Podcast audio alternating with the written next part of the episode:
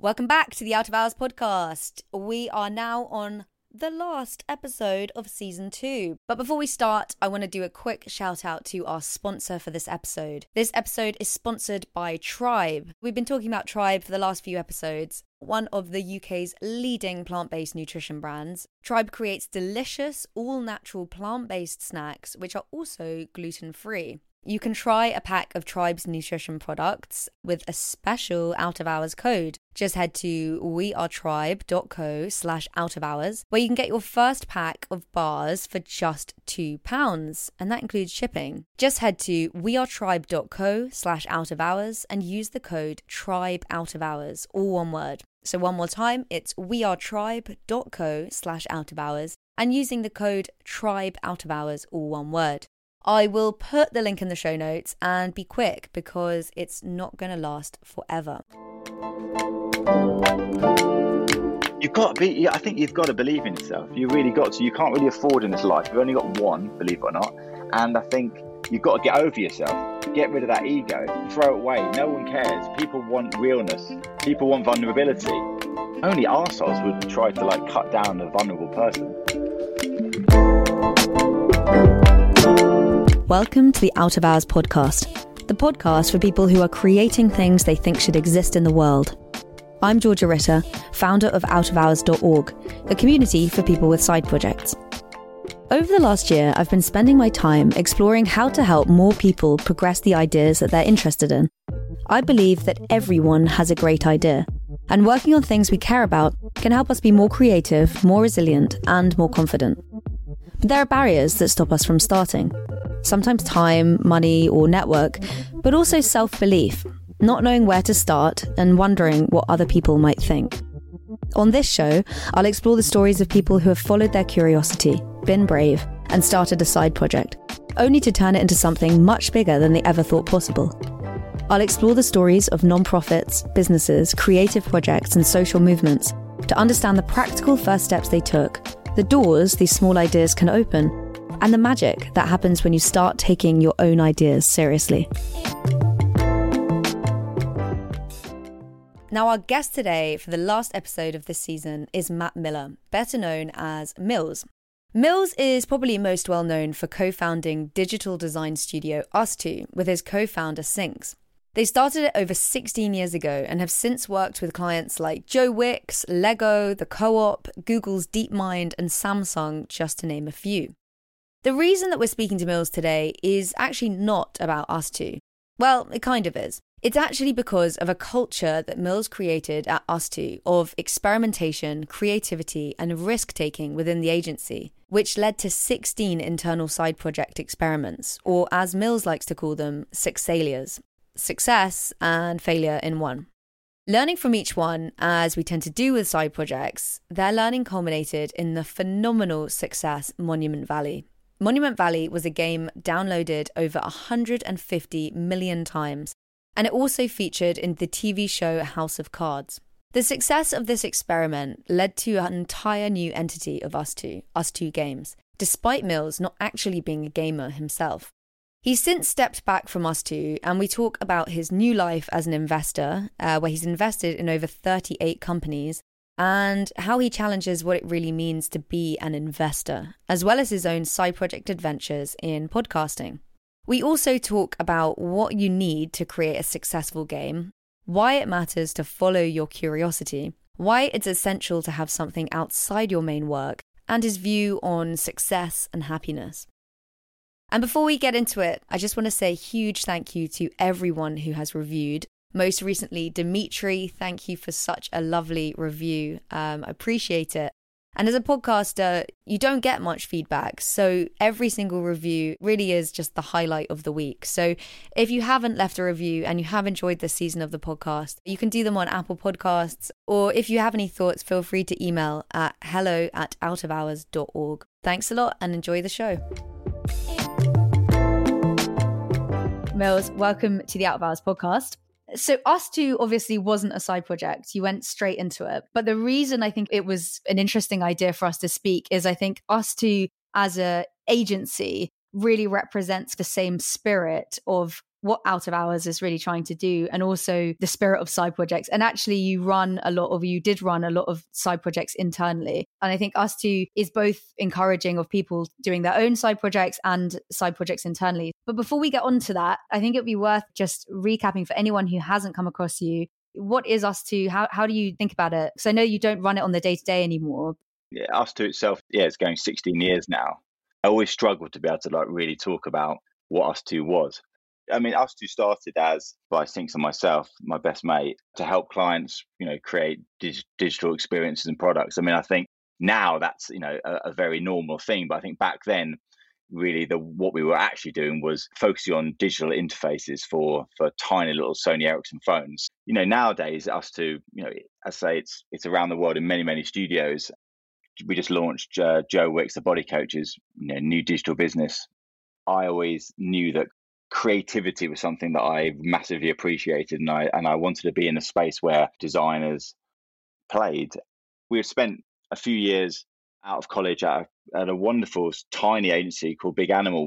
Through those three years of Big Animal, we just observed how to run a small, brilliant little agency, whereby actually fun and blurring the boundaries between work and play was the most important thing.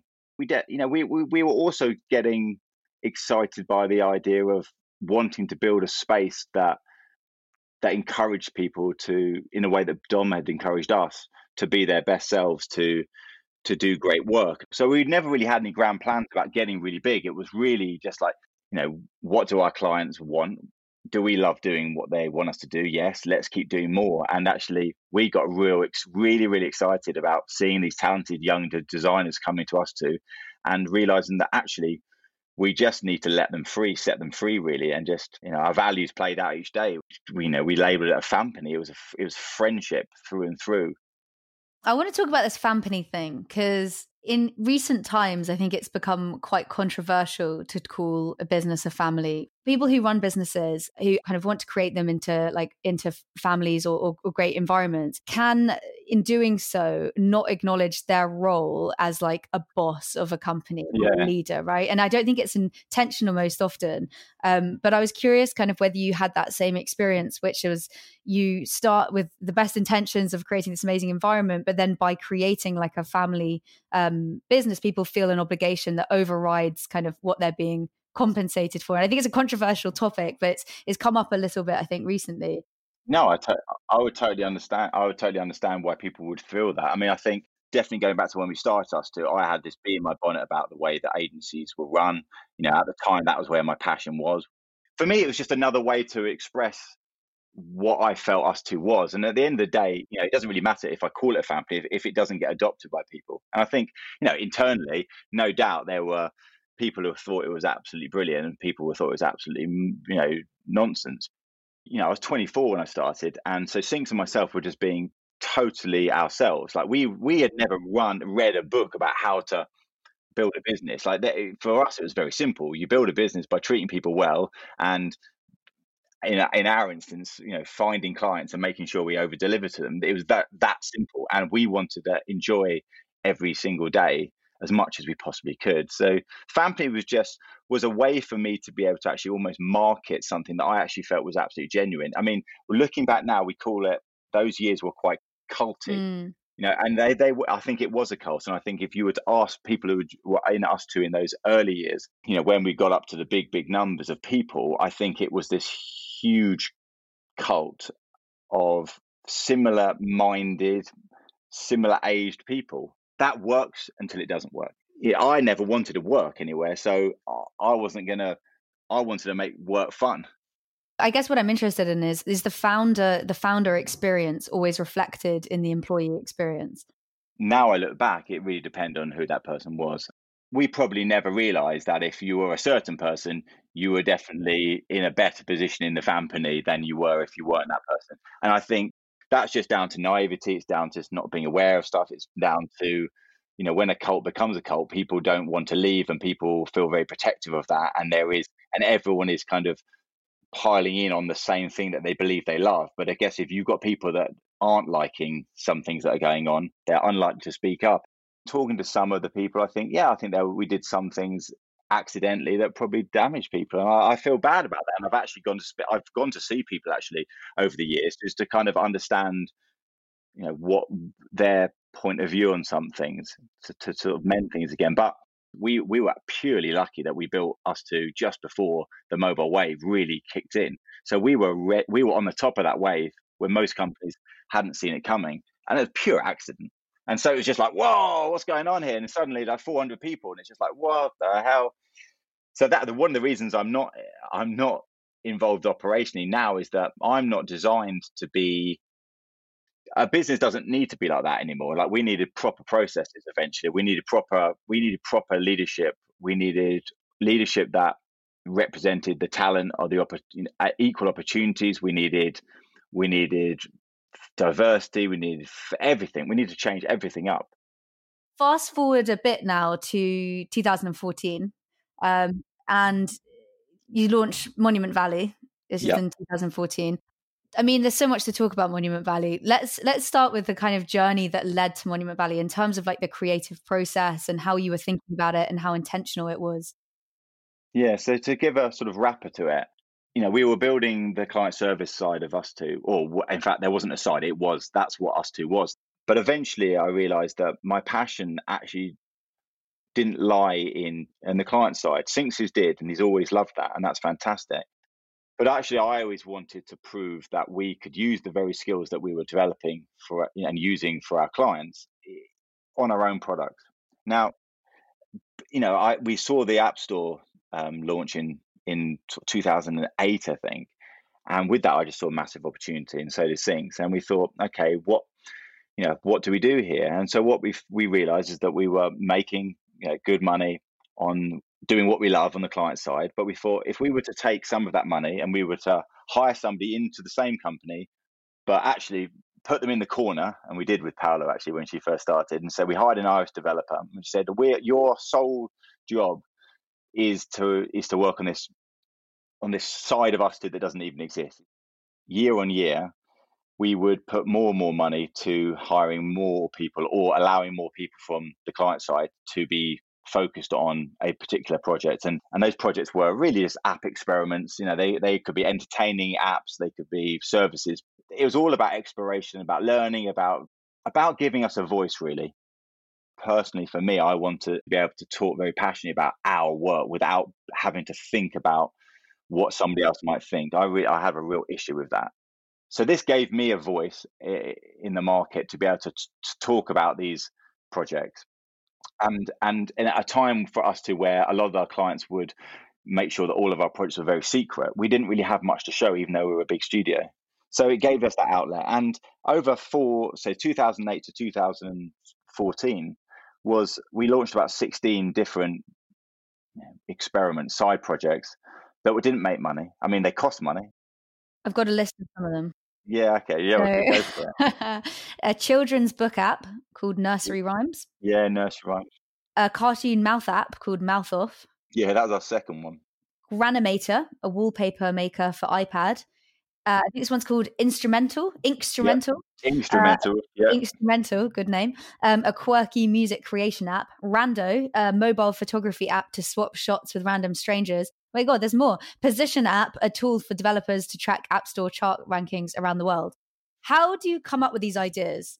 I mean, it's, it's wonderful to hear all that stuff because actually, when you when I hear that out loud and what I know about them, every one of them, we weren't saying that each of these things had to be a business. We would hope that if we were charging for them, that you know, at the very least, they would see their costs, which they very rarely did. But actually, every single one of those that you mentioned had served a purpose you know, mouth, you know, mouth off actually was our second app, and it was a mouth replacement app. You know, you hold the phone over your mouth, and you can see me doing this. And as I talk, the mouth moves up and down. Now, what we did, we did that because we felt like we needed to produce something that's very easily seen by other people, and we felt like kids and adults would do it in the pub, and we felt that would actually that would get people talking about it and it did and actually for us there that was a catalyst for us to to start taking ourselves much more seriously because creative review at the time some you know a very influential design publication that we we massively respected picked up on it and wrote a blog post about it and, and actually featured it and that we realized that although we didn't make money direct from that the exposure we were getting from it was really helping our client service side or certainly we let us we thought it was anyway whether it was or not who knows and then, you know, things like Granimator or wallpaper, that was more about us meeting other designers. From that journey of like many apps before it, we had realized that if you don't have a hook inside your apps, there's something that the journalists will talk about, they're unlikely to talk about it. And if they don't talk about it, you're unlikely to get press. And that means you're not going to get downloads. And so story time was something where we we allowed you to remotely read to your kids. So if you were at work still working, us too, because we we're making you work, then you could remotely read to your kid and turn the pages to them. I mean, fairly abhorrent in concept if you think about it, but actually as a as a wonderful link bait to get like TechCrunch and all these websites talking about it, it worked wonders. So the only reason these things happen is because I was just I wanted to make them happen and I own half the business. And Sinx loved me being excited by it and he knew that my excitement for this had a massive positive effect on the rest of the business. And ultimately, commercially, we knew that we could afford to do this. So we never spent more money than we could afford to lose. But by the time Monument Valley comes out, we put 1.2 million pounds or dollars or whatever into that. And I think that was a, a different place than when we first launched the apps because by then we actually realized that to make a great game there needs to be so many different ingredients and we had a, a team bespokely created that would that would create something that had a, a, chance to to be loved by everyone not just game makers and that was a bit more of a bet that kind of I really believe would do well because I think we were focused on creating something special as opposed to it doesn't matter. I'm curious, like how much intention and planning were in those projects. So was it like we'll put aside X amount every quarter or every year? Or was it like, let's do this in order to gain press? Or like, were you planning stuff or were you literally like, let's experiment with these new technologies? I think it was just step by step. I think it was let's make stepping, which was something we did in a month, and and let's see what happens from that. Oh, that got us an Apple contact. Great, brilliant. You know, it was. I think I call it Sixalia because I feel like each one. Forget the commercial side. Each one was a build on the last. Like, let's not make the same mm-hmm. mistake again. I mean, instrumental, which we did with our friend John Bergerman, was you know it was hilarious but ultimately did it have any utility beyond me and john i mean i'm not even sure john ever played it I think by then that was a bit of a wake up call to, to me that, that if we're going to spend our money, then it might as well be something fairly useful. And we were able to bring some of those insights back to back to the client service side as well. And as I say, you know, when we were in pitches with to win big client projects, to be able to showcase a load of work that we did purely off our own back, that we self supported, that we self funded, and that some of them may even have seen because some of the things actually, although they didn't do commercially well because they might have been free, had gained iron eyeballs for sure. So as long as the studio side was doing well financially, then I could afford to take big risks. If you were to look at ustwo from the outside, you'd think that we're just this balmy studio that's just doing all this sort of sort of own IP stuff all the time, our side projects all the time. But behind that, there was an engine that was actually having to create the you know amazing work that just never got seen or never got our name to it. I think eventually Sinx probably did want us to actually take it more seriously, and I think come Whale Trail, which is about three before Monument Valley, I think I think that really again that it nearly did well commercially, but it it still didn't do that well. I think Sinx started to think this we're putting a lot of money into this. You know, granted Mills is really excited by it, so as long as he's feeling excited, I'm I can just about stomach it. But I think Monument Valley, I think, was the last was if that had gone south, I think I'm not sure where it would have gone because that was six years of of like constant failures. So let's talk about Monument Valley because I mean the figures change in like every article I read about it. It's, it's made tens of millions now. I, in all honesty, I've never. I, I mean, it sounds like I don't really know because I'm the same as you. I've read different articles that say different things. I know we've had like over a hundred. We've had like over 150 million downloads, which is a huge amount across various different platforms. And of course, majority of those are free. I think over the course of its time, including you know some of the sort of commercial deals we've done with other partners in, for example, China, etc. I think it's probably made about, I would imagine, about twenty million pounds by now. The funny story, which is not that funny, is that our client service side, I was taking the money from that, the profits from that, and we were using what we could decided to use to to support this side project that eventually becomes Monument Valley. And so we we we started this the to build ustwo games as a separate business because making games and making digital products is very different. We also had to use a large majority of that money to basically allow us to to sustain about three years of pretty hardcore changes in ustwo studios for that to flourish. So you know, it's not like we made 20 million quid and we walked away with 10 million quid each. Actually, we never, we never, none of that money was taken out and it was all used to give back to the, the client service side. Let's read a few of the reviews uh, from Monument Valley because they're so amazing. Wired said this might be the most beautiful iPad game of 2014, which is obviously when it was released. Polygon said brilliant design, stayed with me like a dream I didn't want to forget, which is such an amazing review. And then Huffington Post said each screen is a work of art. Uh, Monument Valley stuns with its serenity, and it is. It's such a beautiful game. It's sort of like a weird combination of like meditation, Studio Ghibli, and like some more maybe traditional games. I'm curious, like where the idea came from where the kind of I know it doesn't usually come from one idea, but how you were kind of thinking about it as you were going through developing it. Behind every every app that we put out prior to that one, there was always an intention to learn something from it. So if we had the time, I'd go through everyone now. I could be able to tell you why it was a success, even though it wasn't a commercial success.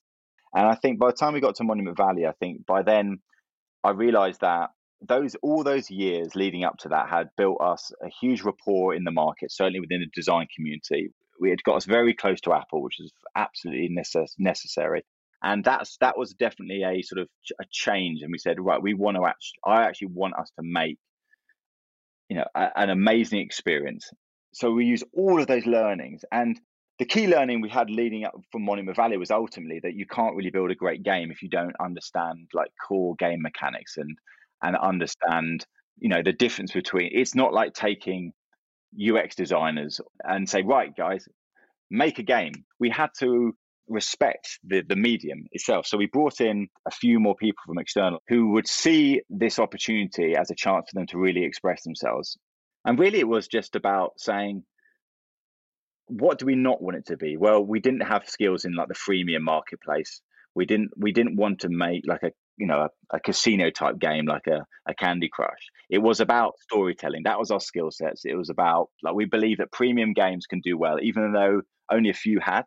I think we felt if we could position this the right way then it has an opportunity to do well. We believe there was a market out there for people that didn't like games or thought they didn't like games.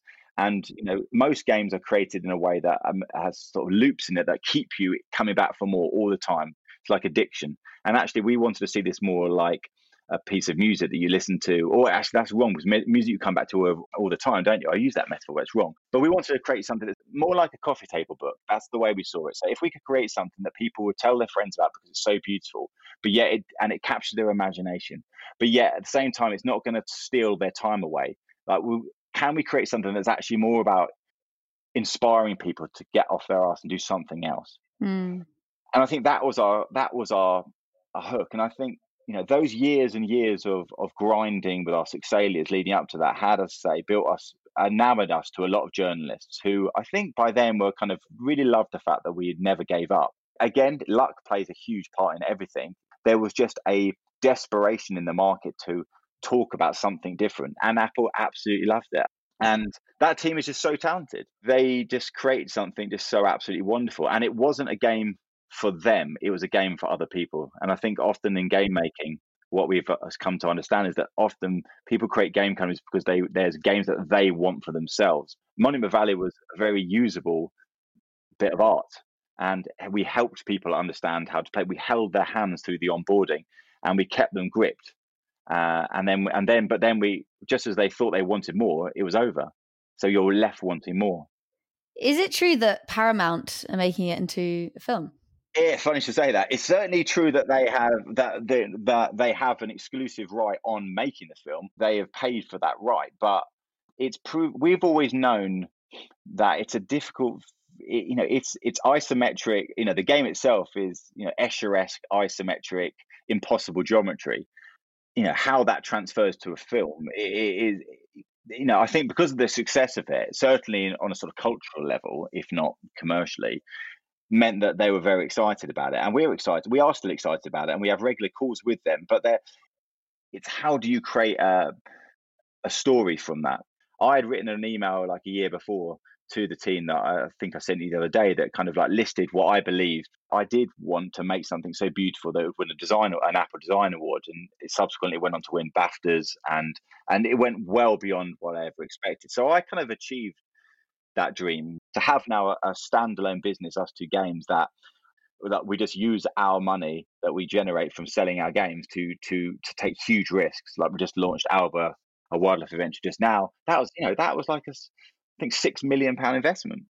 That's why it's a good, a good example of experiments leading you to interesting spaces because it's not like you've just you woke up one day and you're like, oh, we've been designing a lot of work for clients, but now we want to invest six million in a new game. You have to get there through experiments, and I feel like even though it's like a side project inside of business, it's got the same kind of mindset. I think of experimenting and, and trying to find something that energizes you and you enjoy doing.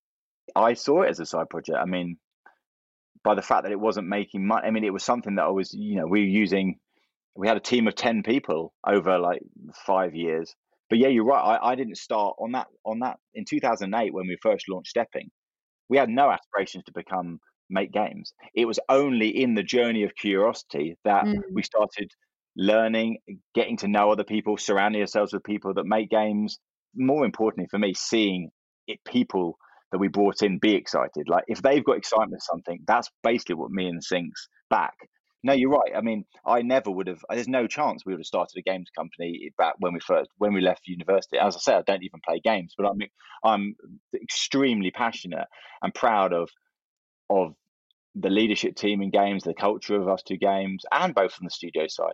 I'm very lucky that that's allowing me to be curious now about what's next for me we were just talking about this the changing goalposts of success and you know how do you measure what makes you fulfilled? And where do you go from here when you've built like you know these incredible successes within ustwo and i think like it is a common thing you were saying around you reach some things that you think on paper are pretty amazing but you don't feel them kind of internally maybe to the degree that you would expect. This idea of like i think it's this jim carrey quote. Do you know this one? It's like I, funny, I, you know what? I was watching Ace Ventura: Pet Detective the other night with the kids and realizing how hilarious it is. Not that I've ever seen it before. And in that, it reminded me yesterday that he's recently had said something, but I couldn't actually remember what it was. It was actually ages ago, but he said something like, and I just always think it's such a good quote for this exact thing, which is like, I wish everyone would become rich and famous so they knew that it doesn't make you happy. It's something like that. Yeah. I just think it's such an interesting topic because it's like people do always look, you know, a step ahead and they think, oh, once I've done this, then I can relax. Or once I've done this, then I can be happy or satisfied with myself. But I just think it's like an interesting, really interesting kind of thing to, to discuss on this journey. You know, how did you define success and how do you define it now? So I think defining success definitely from for me there was no doubt i want i mean there were a few simple things i knew at the back of my head i wanted ustwo to be a company that certainly within the community of designers they would look up to and respect. Now, I didn't know at the time what that meant. Really, what I probably felt when I first started when I was 24 was I want people to think we do great design work and we're cool and you know I'd want to work there. And I think as time developed, I think I realized that we were building a profile that certainly designers respected massively and they had a lot of admiration for us. But I think that's when I started to realize that we also had to make changes so that so that the way we ran ustwo was the right way.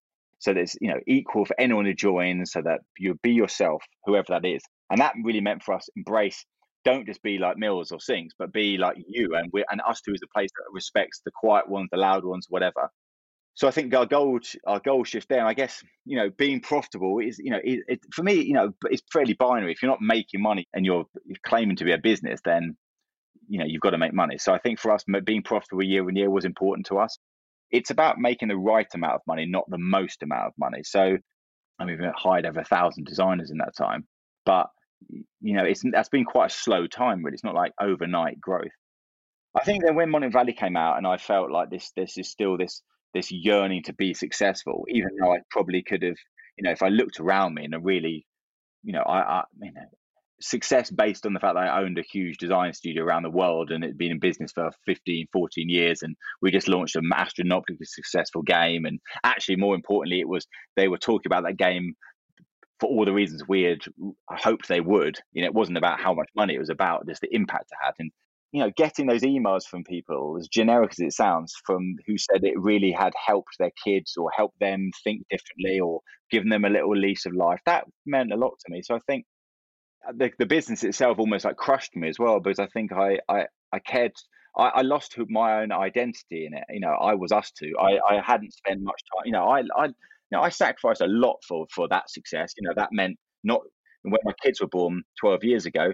You know, Lise will openly say that you know a lot changed in our relationship then because you know they I wasn't really that involved in them because I couldn't afford to mentally because I was so into ustwo. Um, and I think by now, the reason I sort of stepped away, it's not because I've made so much money, I'm so rich. In fact, uh, it's not the case. I know how much money I need to live, and I know I've been very careful over the years, and and I've you know we've got a, a profitable business. But I think now I'm in a stage where I'm recognizing what it is about all those years that I really, without knowing it, loved, and it was seeing all those designers go on to do other, get amazing jobs at other companies, and that having ustwo on on their CV was a really big sign for them and was a real enabler for them. I started to think, wow, that's incredible. That that's what it is, isn't it? Really? And I think I realized that my passion had always been, even when I went back to university times, was just about enabling people and community. And I think now I just, you know, now for me, success is about actually being able to put some time into I wouldn't say meant like rebuilding my relationship with my own little family. Like my kids are 12, 10 now, um, and I wasn't there for the early years. It's about I'm, I'm quite cautious about committing to anything long term because I don't I I'll wake up each day and I'll I, I want to be able to do whatever it is I want. I'm not a lazy, I'm very driven, but it doesn't mean I want to start something new again. So success to me now actually means to guarantee that I can look after Lise and the kids or for you know for without me having to work again. So that means I've got to be I've got to be careful with my money, and I've got to obviously I've been investing in countless startups for like last five years. But success to me would be wake up each day and doing whatever it is I want to do. I will spend most of my day trying to help people move their businesses on. There's no doubt about it. Knowing that I've helped somebody feels good. That's the payment I want now. I think it's so hard for people to not see things as linear, like, oh, this is the end of something, or I'm working towards this, and just be literally like happy with waking up, you know, having an impact, uh, doing some work that you enjoy, you know, helping people and stuff. I think that is just something that just really of always looking at the next thing and and you know feeling like and actually that you miss this is now really cheesy but you do miss life i think when you're when you're doing that. And but i think it's like a, one of life's big challenges is how do you actually stop that happening? How do you actually recognize that this is you know this is life and it's not going to be the next success or the next win i, mean I, when i had my i had a massive crisis of confidence about a year probably after monument valley whereby i had put so much so much focus on success. And i didn't mean that commercial i just meant on sort of being you know, of achieving those goals that I had lost who I actually was. In fact, Lise would say I'd been, I've basically been depressed for like five years now, and you know, I've I've been seeing a therapist every week for the last two years because it's really because I felt like one of the reasons is I felt like I lost my drive, which I talked yeah. about earlier on, and I felt like why don't I have this same? It was very simple when I was when I was building ustwo because there was no choice. It was like I wake up every day. I was just going to ustwo. I didn't. No, I didn't care about the kids and Lise, but I just I chose to ignore that. That wasn't my thing. My thing was like I have to. If I don't achieve success here, I'm going to regret it. And so it was so easy. But when I started to probably when I got a little bit older, coming into like nearly forties a few years back, I started to think like, what is life actually all about? And this this on this this debilitating um, self questioning of like, are you successful? Is the is the absolute killer. I've wasted two years, I reckon, of my life really feeling like shit. I've got to start something big. I've got to do. If I if I'm wasting my life if I don't build something that gets me on the front cover of a magazine, you know, like, and I just then, but then I started thinking to myself, only really in the last year, and certainly in the last few weeks, to get on the front cover of those things, to build, to be doing something truly groundbreaking on that sort of commercial level, that means I have to dedicate all my time to that. I know what it's like. I've been there. Mm. And I'm not willing anymore to do that because I'm absolutely gutted in reality that I my son is 10 and my daughter's 12 and I I'll never get to really know what they what what it was like to to be there. And it's just made me realize just a futile goal to chase that. So I think when and no, don't get me wrong, I still go back on that and I still wake up with Lise and I say, fuck, you know, is this decision I've made here to to be okay with feeling like if I help one person today, then bang, and I I even put up I you know I screw something into the wall. That that's okay. That's success. When I started realizing that a majority of my friends didn't even care or know really what ustwo was beyond they obviously you know, they knew it was successful. They don't really spend any time caring about it, and I never yeah. talked about it to them. You realize, wait a sec, it's not they don't like me because of that it was very powerful to have that like desperate desire to win, to create a great place, to to, to be successful. But it it definitely the hard work I feel is really starting now as I as I try to really get get okay with actually going, whoa, this is actually life. I mean, I know it sounds weird, but it is, it is a bit trippy that whole thing.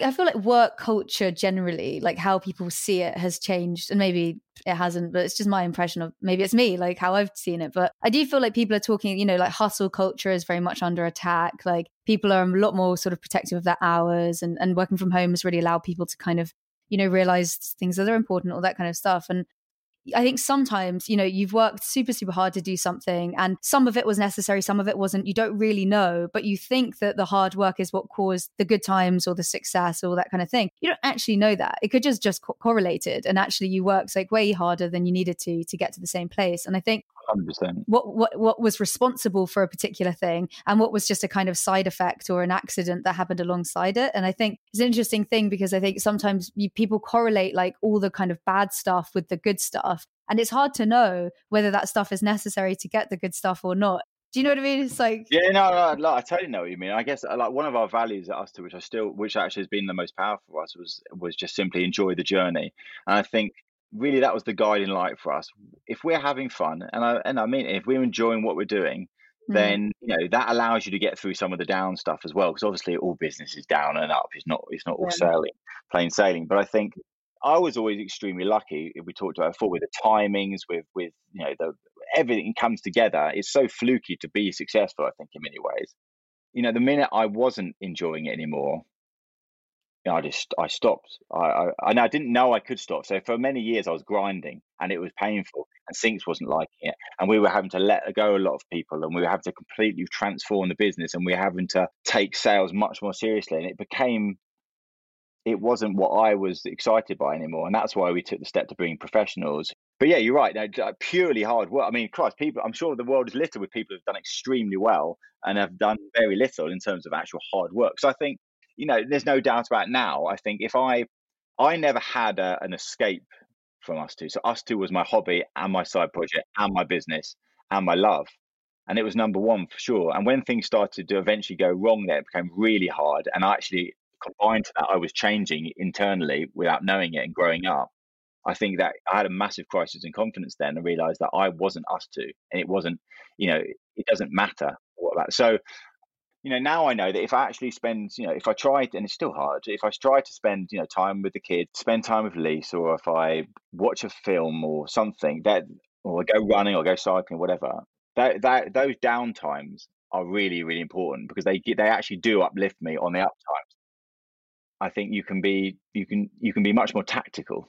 It doesn't mm. need to, and I, you know, there's no doubt about it. If I was spending, tw- tw- tw- I would regularly spend all, always. It would be 14 hours in the studio probably did about a minute of work in that time real reality and if, if, anything i probably caused people to do less work by being in the studio so mm-hmm, yeah less productive as well i think like that's that's the other i think it's interesting kind of links to the other great benefit, I think, of side projects. Adam Grant calls it a portfolio of selves, which is like exactly that, which is like you're le- you're more resistant to like negative feedback, for example, from he talks specifically around like f- from a boss or you know if you hear or if something goes badly i think your your own boss like because you've got something else of which you derive some identity and some sense of self and some stability and some sense of self-esteem and value like those crushing things don't crush you as much that's actually yeah one of the i think powers of whether it's a side project or a hobby or um, you know family life or whatever you're investing time and, and, your own identity in i think it's really it's a great buffer for that kind of thing and I've, had a conversation actually recently with someone else uh, from the series called Elle Huerta, who runs an app called Mend, which is all about it's all about actually healing from breakups, but also from burnout. And we were talking about it, and you know, burnout. So much of it actually comes from being all in on one thing, and actually, it's not to do with the hours necessarily. It's to do with like your mental headspace and how invested you are in something. And so, yeah, it's it's a, maybe a dangerous place to be. I think it's very. I mean, I, I've in hearing that, that I'd, I'd heard that in the past before as well, and I, and I never understood at the time. But it's, I, I mean, I that played out in my life. You know, I didn't mm. have it, so that's where, you know, fit, you know, running became a really important thing for me. And I think you're just looking for that motivation, aren't you? Because undoubtedly things, you know, there's always going to be downs in everything you do, and so yeah, the more, the more, well, not too many things that you can use as an upper. Like if I'm not feeling it anymore about, you know, one minute I'm loving the idea of searching for new people to invest in, and then the next day I'm like, I can't be bothered to do this ever again. But then I suddenly go, I go running because that's that, I'm really excited about that, and then and that the, the dopamine comes back, and I go, oh, I feel good about life again, and mm. fuck it. So you know, absolutely, it's um that variety is it, it can be re- very powerful. So on the investing side, so you've invested in how many companies now? There's about like 38, and I say about 38 because I think I did count the other day. So you know, I find it a bit embarrassing to say investing because it feels like, I mean, I have no idea what I'm doing. I, all I'm doing is just being very excited by people seeing their own self belief, but not too much, and just believing that, I, you know, I'm, and I'm interested in in their business. But really, it's about them, and I'm just very curious about them. And so, yeah, so so although I do have invested losses, it, I have seen that as a side project, and it, for me, it is a side project because it's not. I'm not trying to Eh, not to say that I don't want them to do well. And obviously, I want them to do well because they want to do well. But it's not it's not a business for me. I don't have to do well for them. I would I, I like the serendipity of it. That's what I like. It's like pot luck. What do you think makes a good founder? It has to be. Uh, well, let me think. So I'm looking. I'm, I'm I'm sort of taking a call with someone. I think I think they've got a real passion and a real energy around what they're doing. That for me gets me excited. Like I can hear it in their work that they're, they're excited by it. I think there, for me, it's important that I can tr- try to work out, roughly speaking, and that they've got some sort of that that they've that they'll be at a loss. Ultimately, I think that the the mental side of it takes a big toll. Um, you know, can they adapt? Can they can they ask for help, which is as important you know so i think because that's what and i probably just all i'm being i'm being just i'm just looking at what i've seen in my own life yeah. So it's probably not the right thing. But I think, you know, when someone's got a real energy about them and a real belief in it and they and they really love it, I find it very difficult to say no. Now that's not to say I'll always invest in things. Money is fairly crude, isn't it, really? What it is is looking for, you know, can I help them in any way? Can I help network them into something? Can I just give them that encouragement? If they, if I believe that there's that fit and I like the business, mm. then you know I'll probably do it. But it's just it's just ambition, really my pitch deck to founders, which I never actually actively send them, but it's like on my all my socials, is you know I I invest to buy friends, and that's absolutely genuine because I love just like the WhatsApp relationships I have with all of them, and for me, is just a I'm just curious about the business, and I it's a, back to my like main hope in life was never have to work. It's like I love that they're building businesses that I'm not actually. I, it's just like I was at ustwo. I was never hands on with the actual work. Mm. I was mm. just behind the scenes being there when people needed me to give them an upper or just out there championing them. So I love championing people and I you know, I love nothing more than than believing in people. Simple as that. If you go on your LinkedIn profile, you call yourself co-joker of ustwo and dice yeah. and now even more of a joker at barney the horse inc to buy friends yeah are you ever serious no i mean i am i'm extremely serious but without being serious because i feel and that's actually been my my sort of whole career really ustwo is like I don't feel, you know, I am as serious as somebody else, but I don't take myself seriously in that. There's probably like therapy is still going, so there's probably I, I feel I feel self deprecation is a really important. If I if I can demonstrate to a founder or to anybody that I'm okay with self deprecating myself, then that lowers their own guard, and hence you're getting quicker. You're you're you're more quickly getting to a like a a good conversation because I've got no interest in like talking about boring shit to people. I kind of, it's weird because I kind of I put up those barriers, which is like that whole my whole presentation about on buyingthehorse.com mm. is really is actually extremely genuine. Like you know, I have invested in 38 companies and with various amounts of money, and there's a you know, so I guess I am an investor by default of having invested in 38 companies. I mean, I know lots of investors invest professional investors who have done like three investments. Like i mean what makes them more professional than me? I'm i'm professional because i'm trying to attract a certain type of person that that that understands that what i'm doing is just jokes. I thought how do i stand out? Buyingthehorse.com i don't even know why. I think it was just available. I thought let's just do everything that most investors don't do. Um, in order to give me some sort of exposure. So it's like I'm always looking for contrary things that basically get some sort of that help me to market. It's the same with Monument Valley was different to what everyone else was doing. Us, ustwo as a company was different from all the other agencies.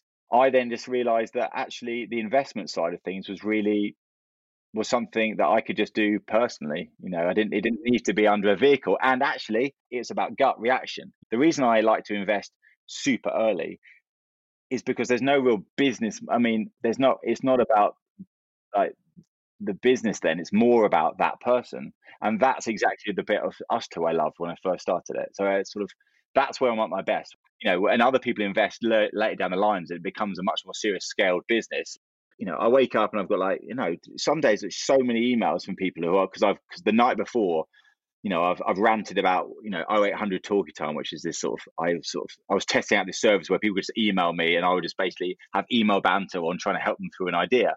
And then you realize, bloody hell, like if you actually say things, people actually come knocking. and it's like, Christ, I can't actually be bothered anymore.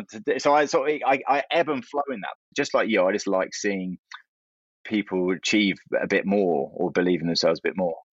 God, there's so you could we we could put. I mean, now me and you now I can realize we could probably talk forever and never stop. there's so there's so much, isn't there? I mean, I'm not even sure we've even talked about anything that would actually help uh, people. But I was thinking we should end with. um So there's actually two things that I wanted to. There was one thing that I do want to ask, even though we really need to go because you. I mean, I've got nothing else to do. I'm actually I'm I took my medication, so I'm actually quite in the zone right now.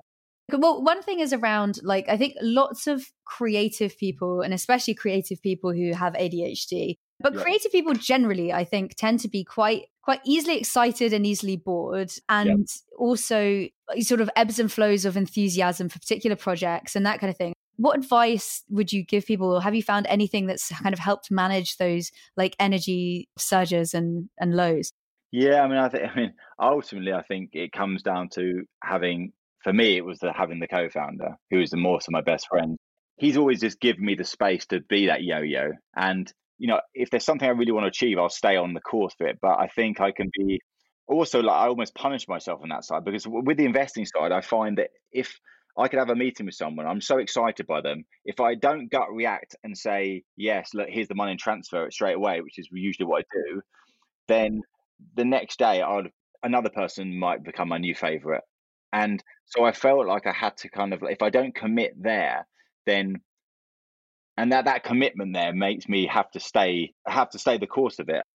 I mean, if I look at ustwo, the reason ustwo is successful is because me and Sinx never wavered off the path of trying to make it successful. Mm. And when it got really hard, we really need to stay on track. You know, when we were hemorrhaging money and you know feeling like the world was against us, you know, that was some of the hardest times of our life. So we had to want to do it there are people who are better at the initiation stage and then there are like yeah. the and actually like co-founders people often say there's someone who's kind of driving the vision and someone who's driving the execution for your own projects for example with like for example with investing or any kind of strategies that you use, for example, like journaling or, you know, just ways of kind of being aware of, of those moods and, and managing them or, or those kind of bouts of energy? Yeah, for, uh, for, I mean, a couple of years back, for about a year, for, well, actually for 420 days, I did this. I used to just, I journaled through, um, I wouldn't say it's podcasting, although it was. I mean, I'd, I'd, basically get my phone out and I'd record on SoundCloud for about whatever. It could be one minute. Well, it would never one minute because I was just talking nonstop, and it was just me externalizing my inner monologue.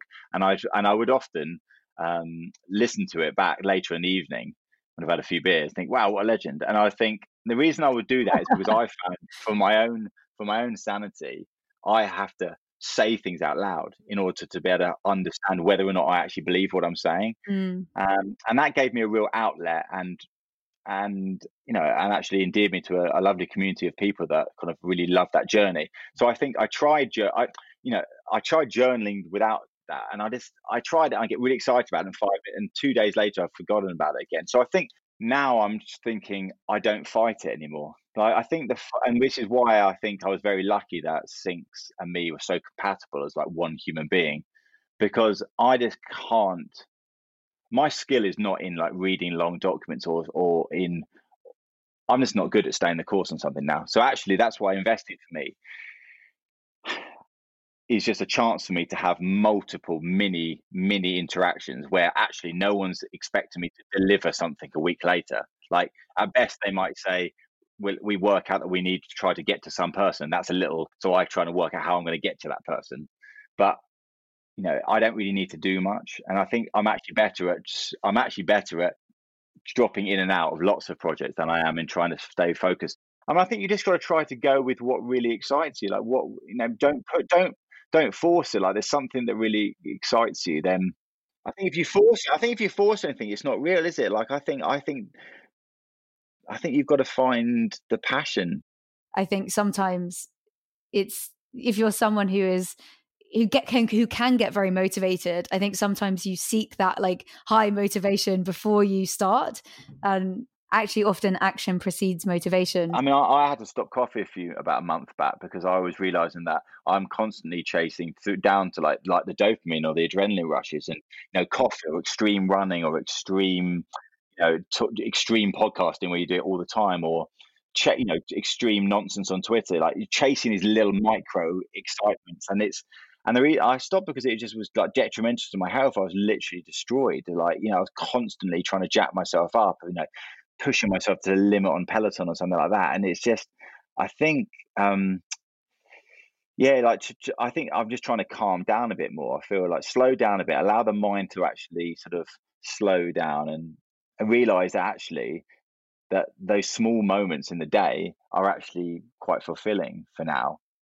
For people listening um, who are thinking, who are thinking, I've got this idea. Maybe they've told someone, maybe they haven't, yeah. But they've kind of got this like itch and this inkling that there's kind of an interesting idea in them, but they're they're struggling to start. What advice would you give them? it's hard not to be really generic here, isn't it? Because you know what I do say to people is like I'll, I'll, I'll usually what I found is I'll, I'll, my job is not to give solutions. A because I have no idea what the solution is, but B is just really to ask the right questions. And so usually I'll just ask them like, "What's stopping you?" What you I usually get is then a fairly long email that I'll very rarely read because it's like what I realize usually if you give it a few days, they'll come back and go, you know what, that actually really helped me process why I haven't started. The generic part is, you know, you read everywhere is try to get something out in any way possible that really just allows you to test whether or not you really care about that thing. When I did the podcasting, I wanted to be a podcaster, I thought, and I was using every excuse in the book not to start because I didn't have the right mics, I didn't have the right setup, I didn't know what to talk about.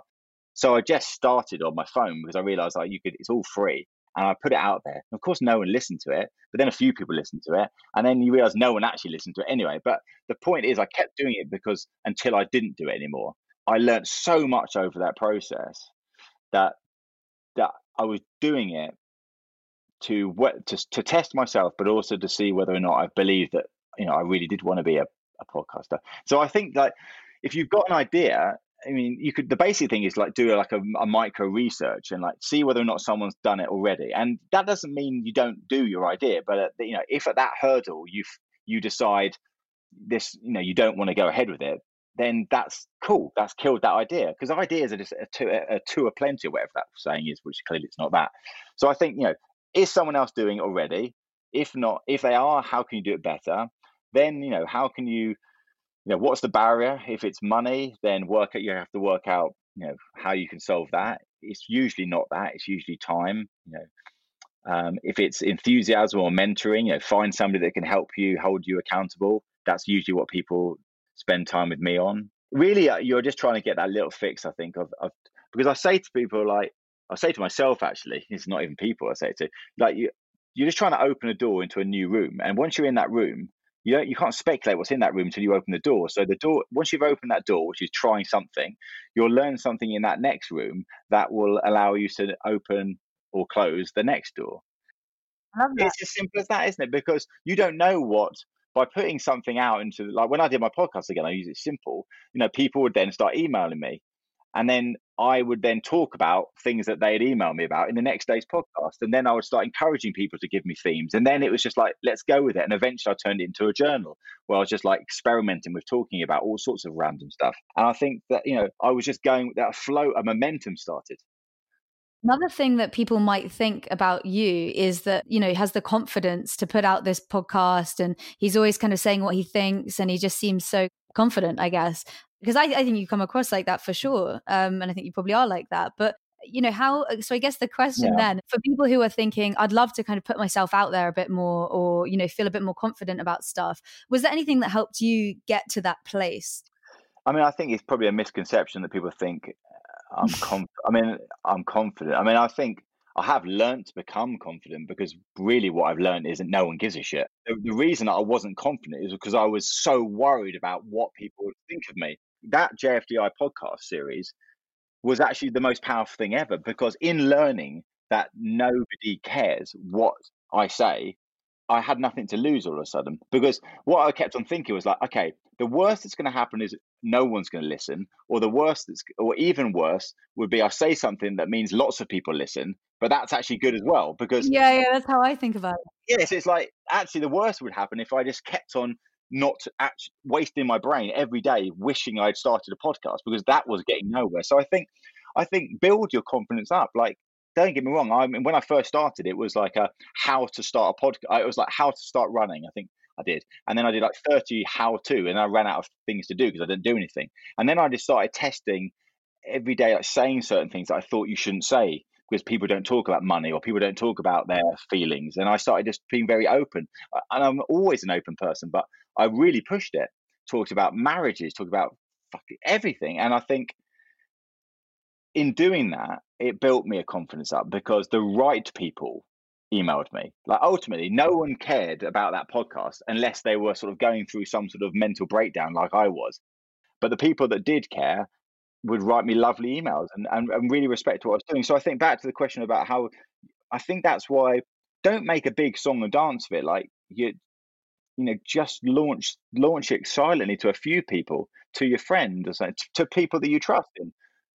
And I mean, what's the worst that can happen? Like you said, the worst is no one hears about it and you've lost nothing, mm. or people hear about it and they give you feedback and you work out whether or not you're wanting to listen to that feedback or not you've got to be i think you've got to believe in yourself. You really got to you can't really afford in this life you've only got one believe it or not and i think you've got to get over yourself get rid of that ego throw it away. No one cares. People want realness.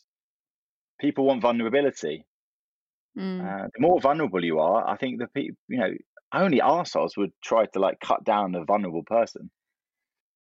Although i think that's scary for people as well right? Putting everything out there but I guess you're right. Like the, you follow that thought through, and it's like, what's what is the worst that can happen? I agree with you though. Like on the podcasting thing, I think it's so funny. I literally always say the same thing. I'm like, you think the worst thing is that oh god, people are going to listen and they're going to hate it. No, the worst thing is no one's going to listen, and that's really probably likely to happen. So. Yeah, which is why it comes back to I think at the end of the day, try to do something that you're doing it for yourself as well. Like yeah. you're doing something that you actually want to exist, and because if you if you think it needs to exist, chances are somebody else will think it exists will exist as well. The amount of people I see that have lo- who who go out there with as big a fanfare as they can muster to say they've launched a new podcast series. And I almost always guarantee that there'll never be a second podcast after that because I, because it is it happens so many times and i think actually that's the power of of a side project or starting anything is actually no one cares and probably no one's going to care for many many years i mean you know arguably ustwo is only you know people are caring on a different level 16 years you know if i thought ustwo when i first started was was that that was the thing that was it but 16 years later it's still going so i think you've got a lot of time to chop and change things and no one no no one cares and everyone cares that's the thing people relate to things that they're interested in at that time. So that's why it's about finding that audience. SoundCloud says like six or seven hundred people a day were listening, but I don't believe that because I think it's all bots. But you know, I know that like of that, about fifty people I built up a relationship over that year that I really that I still talk to each day when I want to, and I realized that it wasn't about the numbers. It wasn't about a thousand millions of gin. It's not, you know, almost like the the wider you have to go, the more generic the content needs to be. And mine was so like molecular, like abstract that it, I was I, I was getting enough energy from you know three or four emails a day. Even that was too much for me. So I think you just got to know what you're trying to achieve with it as well. Know that audience, and so and and at the end of the day, I also you have to have a, t- a thick skin, isn't it? It's not about you; it's about the thing you've put out there hundred percent. People put those blur that I did it for too long. Like ustwo was me and Sinx, or it was the company. If people said something about ustwo, it was about me. It's like, oh, cry. And you just got to grow up, and you got to realize that that you know you've got to be thick-skinned. You've got to want to seek people's rejection. You've got to want to seek people's. You don't just want the good stuff. You want people to be honest about it. But equally, just because they say it's a shit idea, doesn't mean it's a shit idea. In their world that they live in, it's not right for them. But doesn't mean it's shit. So one thing I said about my JFDI class, coming back to this, is I said I've got to reduce the barrier to to why I would give up. So that's why literally what well, it wasn't even literally it was like SoundCloud. Oh, so oh, it was my phone voice note, whatever. Record, upload to SoundCloud, press go. Never listened to it, never edited it, and that way it could be re- it was right for what I was trying to do.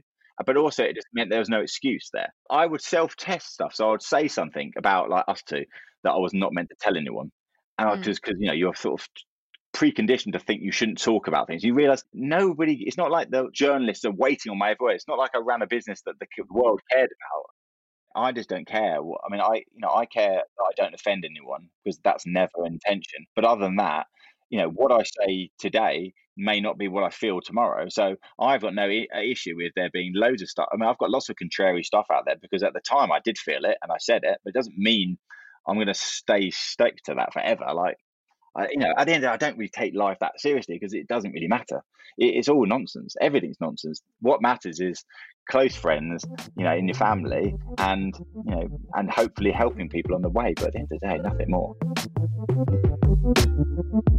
Thanks so much for listening to this season. We do have another season coming up. So if you just hit subscribe or follow, you should get a notification when we launch the first episode. Until then, have a great summer and I'll see you then.